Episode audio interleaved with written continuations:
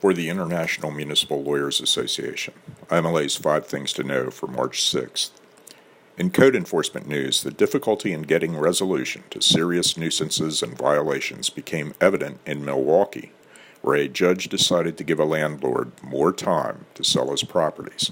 The city rejected a claimed sale when the city discovered that the purported new owner seemed itself to be a likely problem. In Seattle, transparency is a major goal, and transparency in campaign finance a major part of that goal.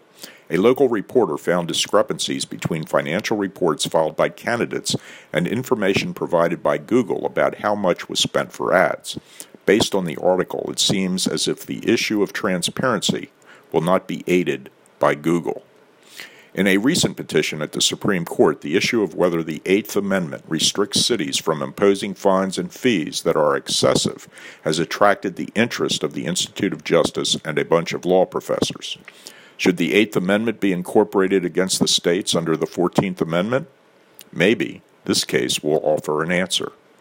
In Fall River, a dispute between the city and the city's economic development organization has become a lawsuit, and the city recently attempted to have a court protect some emails that were exchanged between the city and the organization.